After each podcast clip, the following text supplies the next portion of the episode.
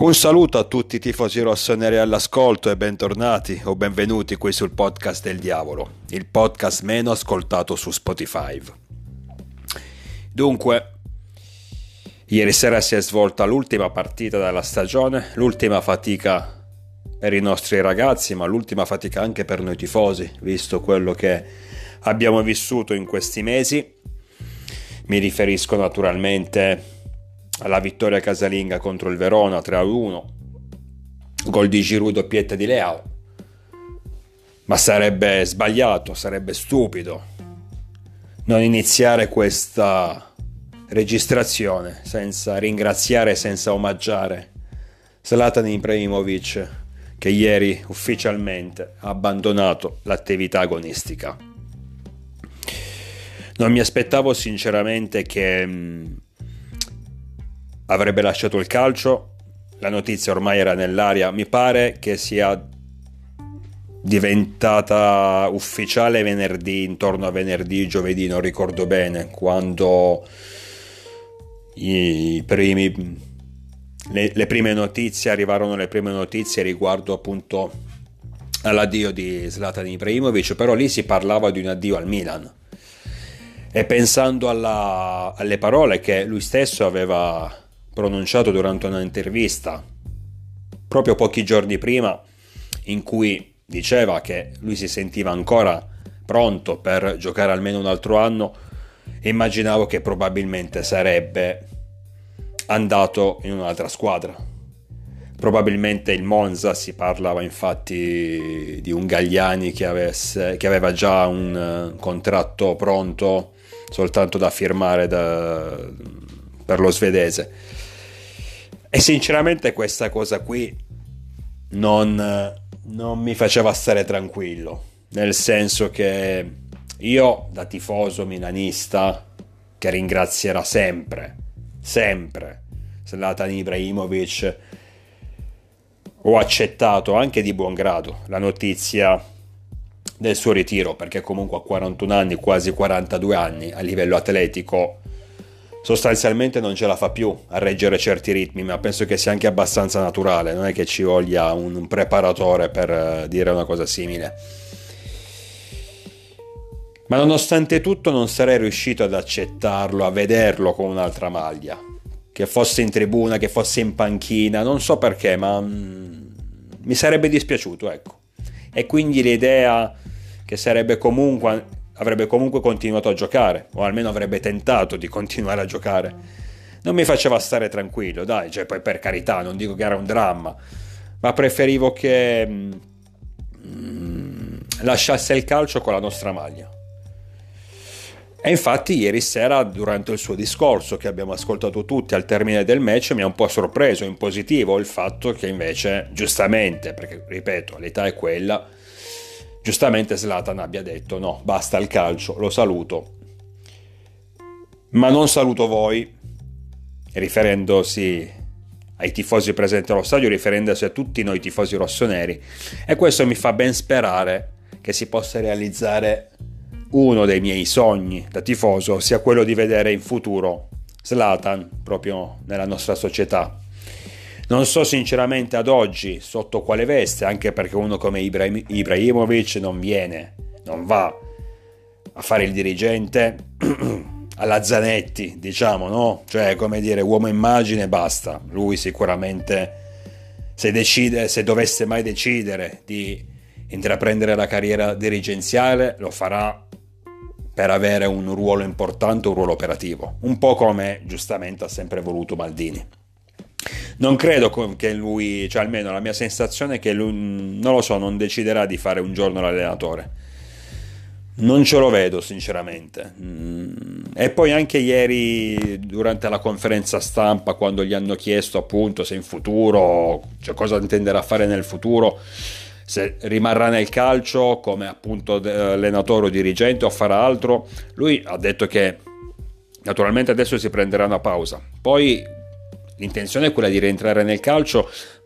Non è che non ha escluso la possibilità un giorno di diventare allenatore, però dalle sue parole ho visto, non mi è sembrato poi così convinto.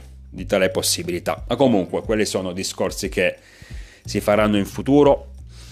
Adesso è giusto omaggiare e ringraziare un grandissimo del calcio, un grandissimo che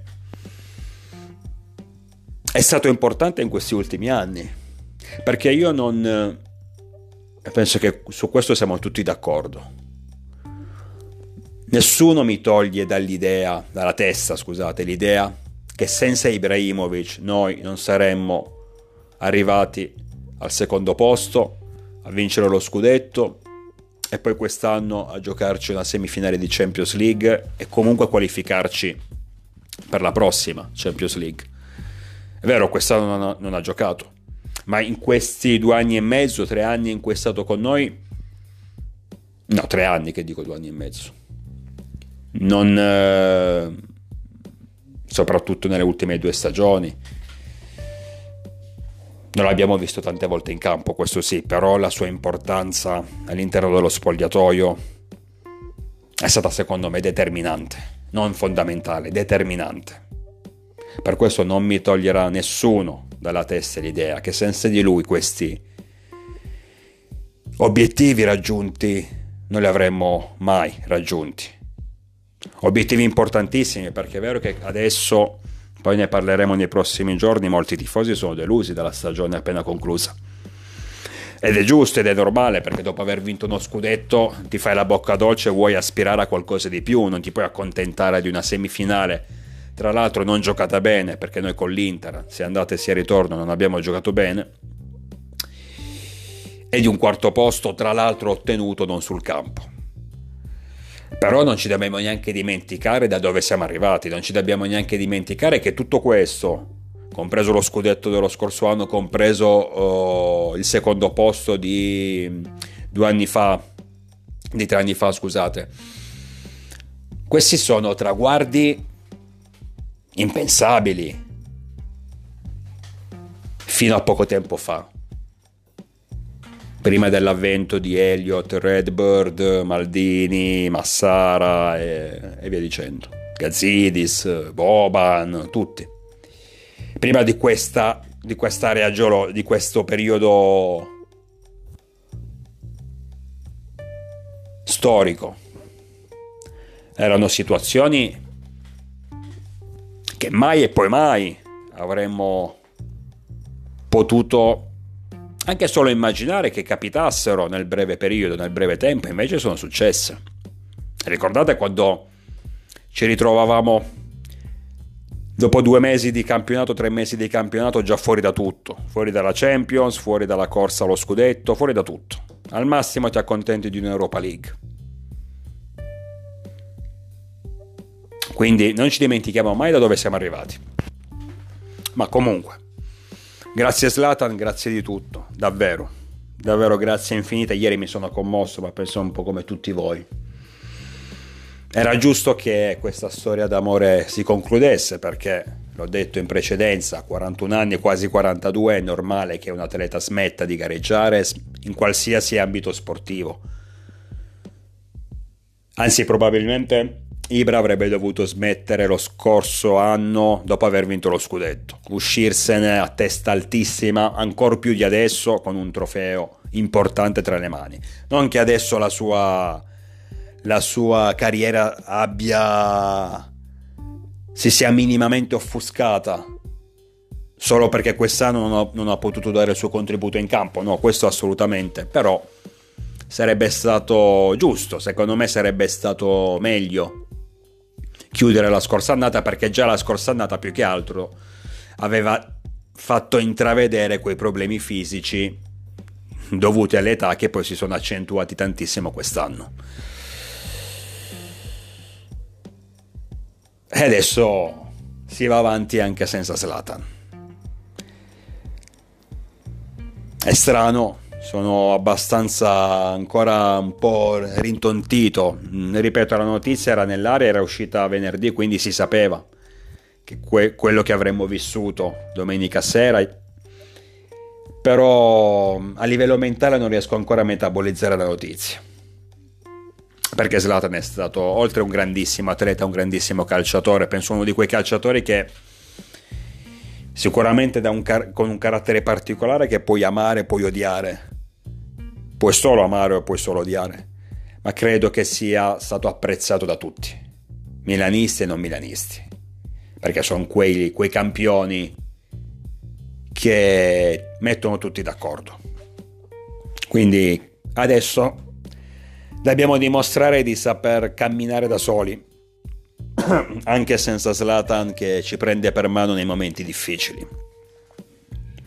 Lo vedremo dalla prossima stagione, una stagione che dovrà essere di riscatto, perché appunto non possiamo accontentarci di quello che abbiamo ottenuto quest'anno, e il riscatto partirà sicuramente da un mercato fatto in maniera più ponderata rispetto all'ultima volta. Parlando di ieri sera, io ci tenevo alla vittoria. Sapevamo che dovevamo raggiungere 70 punti, innanzitutto perché già 70 punti sono pochi. Non avessimo ancora aggiunti quelli, sarebbe stato veramente una miseria. Il bottino era accumulato in campionato, invece già 70 punti ti dà un minimo di sorriso in più. Però la cosa principale è che tutti noi speravamo, con la vittoria contro il Verona, magari di mandarli in B. Questo non è successo, perché affronteranno lo Spezia, che a sua volta ha perso contro la Roma, tra l'altro negli ultimissimi minuti. Affronteranno comunque lo Spezia nello spareggio l'11 giugno, se non sbaglio. Quindi però quello era il minimo, sinceramente, a me, di mandare il Verona in B. È vero che ci sono stati i precedenti della Fatal Verona, lo sappiamo tutti, però detto tra noi non me ne frega più di tanto. Quindi però mi interessava di più ottenere 3 punti ieri sera, eventualmente per scavalcare l'Inter, nel caso in cui i nerazzurri avessero perso contro il Toro, o per raggiungere la Juventus o scavalcare la Juventus non nella classifica reale, effettiva, quindi quella senza penalizzazione, nel caso in cui i bianconeri avessero perso o pareggiato contro l'Udinese. Le eventualità sperate non si sono verificate, perché la Juve batte l'Udinese con gol di Chiesa, l'Inter batte il Toro con gol di Brozovic, e quindi questa vittoria contro il Verona serve veramente a un cazzo. Tutte le possibilità che si potevano sviluppare da questi 3 punti, retrocessione in Serie B, terzo posto, quarto posto effettivo, tutte, non si è verificato niente, quindi è stata una partita assolutamente inutile.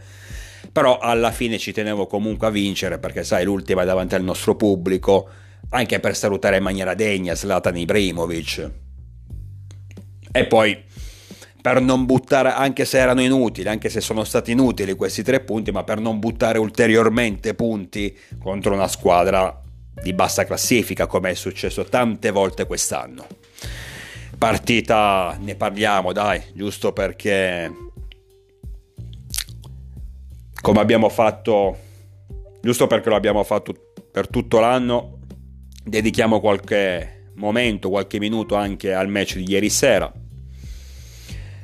Partita abbastanza, cioè classica partita da fine campionato. Io sinceramente mi aspettavo qualcosina in più da parte del Verona, però il Verona evidentemente a livello qualitativo e tecnico ha dei grossi limiti.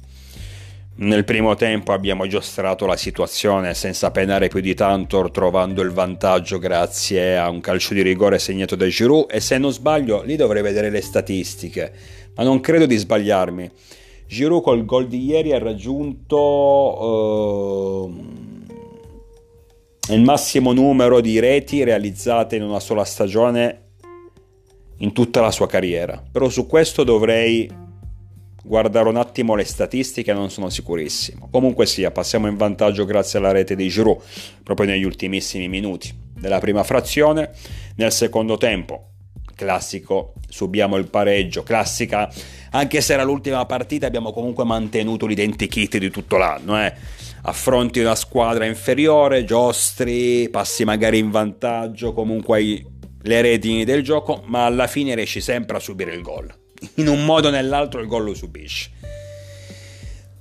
Alcuni dicono che sul gol del pareggio di Faraoni c'era un fallo su Teo Hernandez, sinceramente non mi sembra più di tanto. Comunque subiamo il gol del pareggio e giù bestemmie, e lì mi sono incazzato.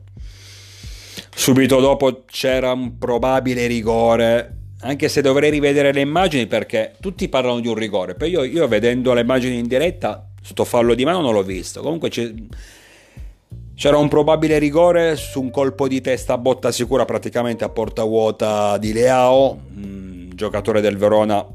Pare che abbia preso la mano, abbia respinto, se abbia preso la mano, abbia preso la palla con una mano, abbia respinto quindi la sfera toccandola con una mano, con un braccio, mi pare.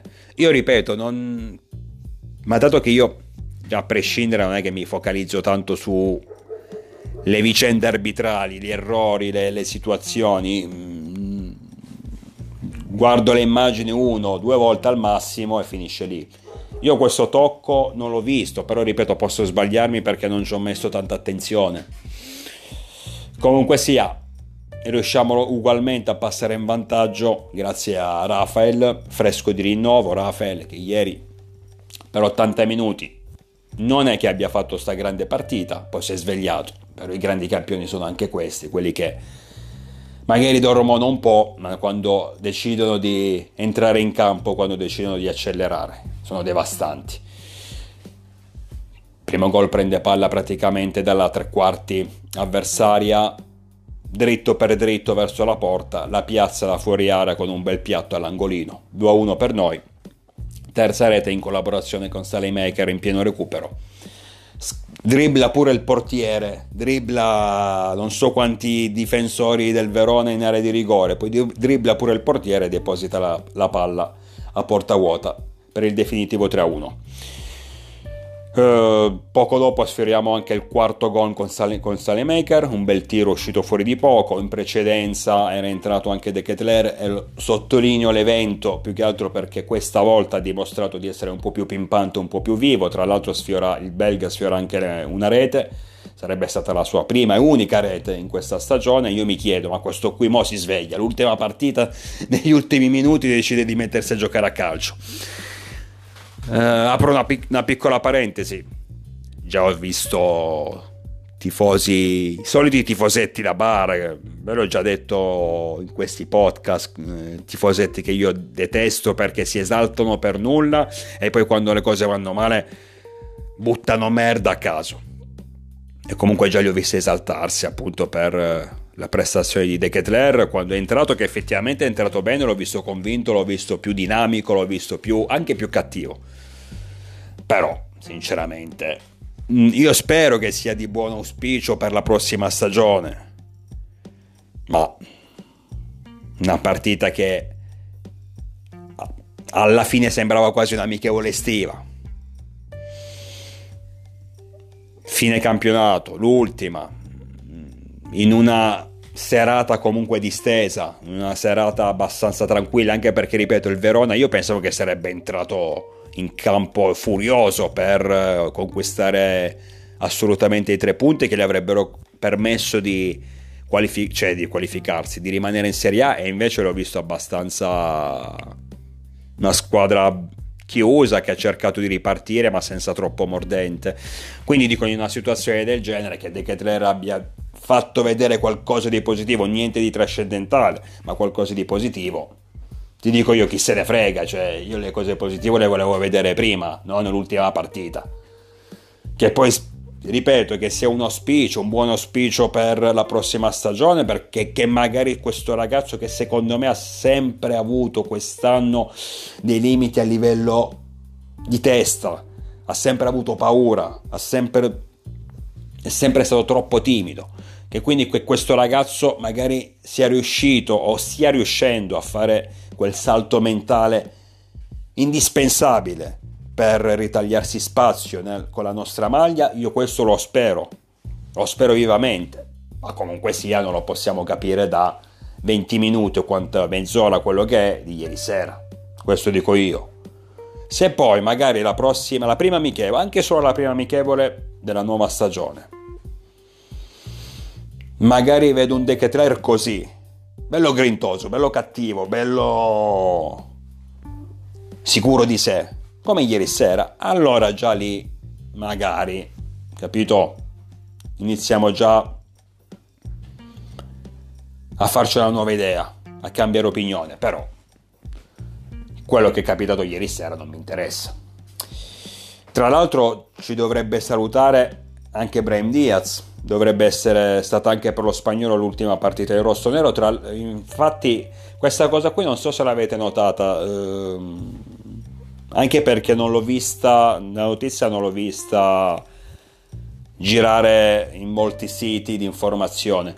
Comunque Teo Hernandez ha indossato una maglietta in cui salutava Brahim, una bella maglietta in cui parlava, mi pare che ci fosse scritto Brahim amico, fratello in campo e fuori dal campo, una roba del genere.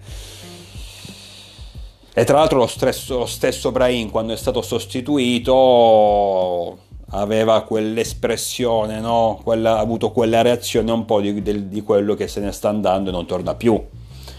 Sappiamo tutti che, secondo i rumors delle ultime settimane, degli ultimi giorni meglio, Real, dopo aver perso a 0 Asensio, che non rinnoverà il contratto e la prossima stagione giocherà nel Paris Saint-Germain, il Real sembra intenzionato a richiamare alla base Brahim Diaz, e il Milan non sembra intenzionato a riscattarlo, non sembra intenzionato a spendere sui 25 milioni quello che è per riportarlo, per prenderlo definitivamente, e quindi è probabile che appunto torni con le merengue. Dispiace per Brahim, io sono convinto, lo dirò magari, ne parleremo meglio anche nei prossimi podcast, però io Brahim Diaz l'avrei tenuto. Infatti è un cuore mio, spero ancora che ci sia una possibilità di poterlo vedere con la nostra maglia, perché innanzitutto è un giocatore che quest'anno è migliorato tanto, ha concluso la stagione, non una stagione eccezionale, però 6 gol e 6 assist in Serie A non è neanche da buttare, dai. Ci sono giocatori che con una media del genere magari in altri campionati li esaltiamo e le società li vanno a pagare 40, 45, 50 milioni. Brahim Diaz non so per quale motivo invece viene etichettato come non dico un giocatore scarso, ma quasi, non lo so, questa me la devono spiegare. Secondo me, per carità, i suoi limiti, per carità, deve ancora migliorare, ma anche è giovane, quindi ha tutto il tempo per migliorare. E secondo me è uno di quei giocatori che, soprattutto se lo metti in campo nell'ultima mezz'ora, diventa devastante. Cioè, se io ho una panchina, no? Cioè, se io in panchina ho un giocatore come Brahim Diaz, per me è un lusso. Ecco, se già mi dite costruisci la squadra su Brahim Diaz, oppure Brahim Diaz è titolare inamovibile, allora già lì ti dico, al momento non sono soddisfatto, perché ripeto, deve ancora crescere, deve ancora migliorare, soprattutto in fase realizzativa, dove comunque sbaglia ancora troppi gol. Ma se tu mi dici Brahim Diaz all'interno di una rosa, nelle rotazioni, secondo me non è poca roba, ragazzi, anche perché poi devi andare a prendere uno al posto suo.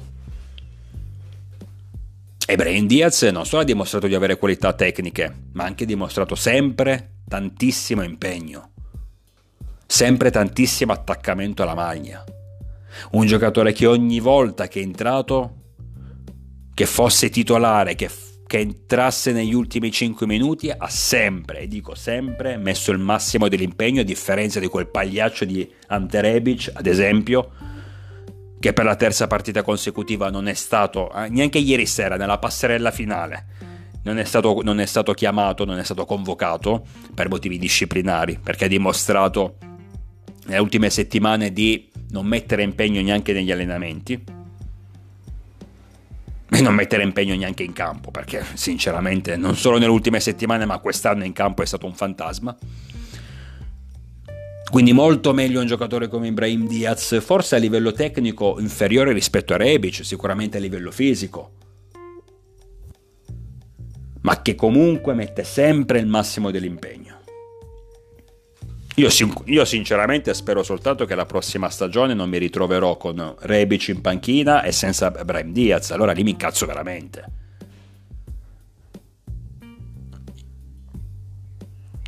Comunque mi dispiacerebbe se Brahim dovesse lasciarci, così sembra, però sapete che il mercato può cambiare da un momento all'altro, quindi non c'è nulla di sicuro. Al momento, ripeto, i rumors parlano di un Brahim Diaz di ritorno al Real Madrid, ma secondo me le cose possono cambiare, possono migliorare,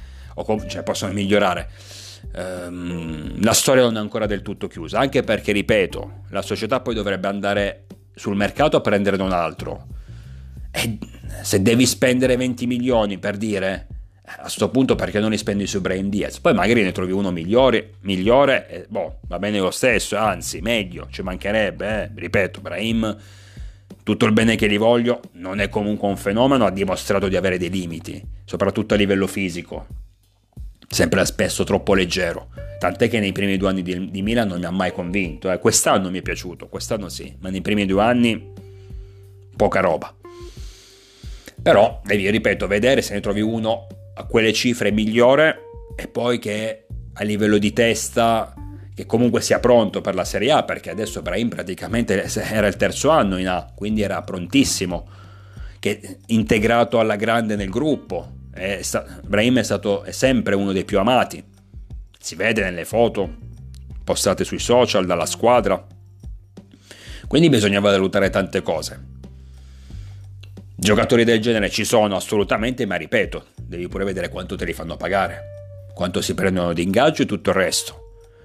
Brahim ce l'hai praticamente già in casa, già pronto, da quello che ho capito lui rimarrebbe anche volentieri al Milan. Poi normale che se invece alla fine noi un tentativo lo facciamo ma il ragazzo ti dice no, voglio tornarmene a Madrid, ci può anche stare, per carità, però sempre secondo questi rumors mi pare che Diaz sia disponibile a continuare a diventare effettivamente a titolo definitivo un giocatore del Milan.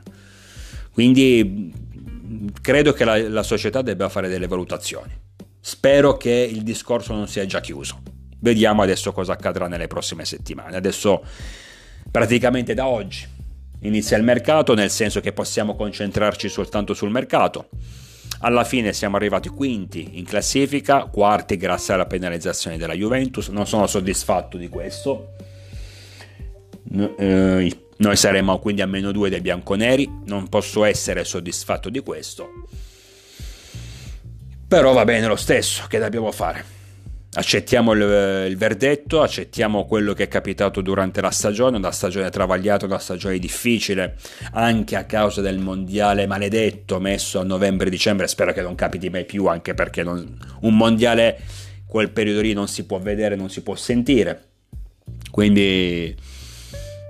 Alla fine comunque sia abbiamo conquistato l'accesso alla prossima Champions League, importante a livello economico, e a livello di immagine abbiamo conquistato la semifinale, quindi siamo tornati dopo tanti anni tra le prime 4 d'Europa, che poi noi non siamo effettivamente tra le 4 squadre più forti in Europa, questo lo so anch'io, però non significa che... Non è che in semifinale di Champions League o in finale di Champions League ci vanno per forza le squadre più forti, questo che cazzo vuol dire? Ma la stessa Inter, cosa mi volete dire? Che l'Inter è più forte del Real, l'Inter è più forte del Bayern Monaco? E potrei fare potrei citare tante altre squadre, quindi a livello di immagine e di prestigio è stato importante, a livello di economico è importante aver conquistato comunque il 4° posto. Per il resto non possiamo ritenerci soddisfatti. Un'altra piccola soddisfazione è il fatto di aver trovato un Ciao, quella che era una scommessa la scorsa estate, arrivato dalla Germania in punta di piedi, un po' in silenzio, nessuno lo conosceva o comunque pochissimi lo conoscevano, bisognava vedere come avrebbe reagito al campionato italiano dopo mesi di anonimato. Poi abbiamo scoperto invece un giocatore più che affidabile e adesso praticamente un titolare, giovanissimo,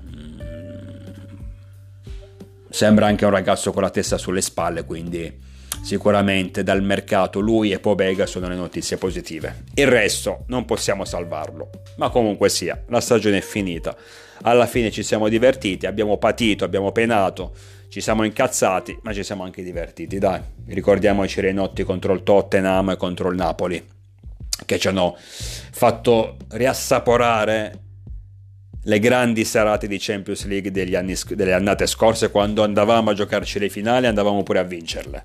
Ho sentito quel sapore lì, speriamo già dalla prossima stagione di sentire ancora un sapore più intenso. Detto questo, io vi aspetto numerosi, naturalmente sempre con il diavolo dentro.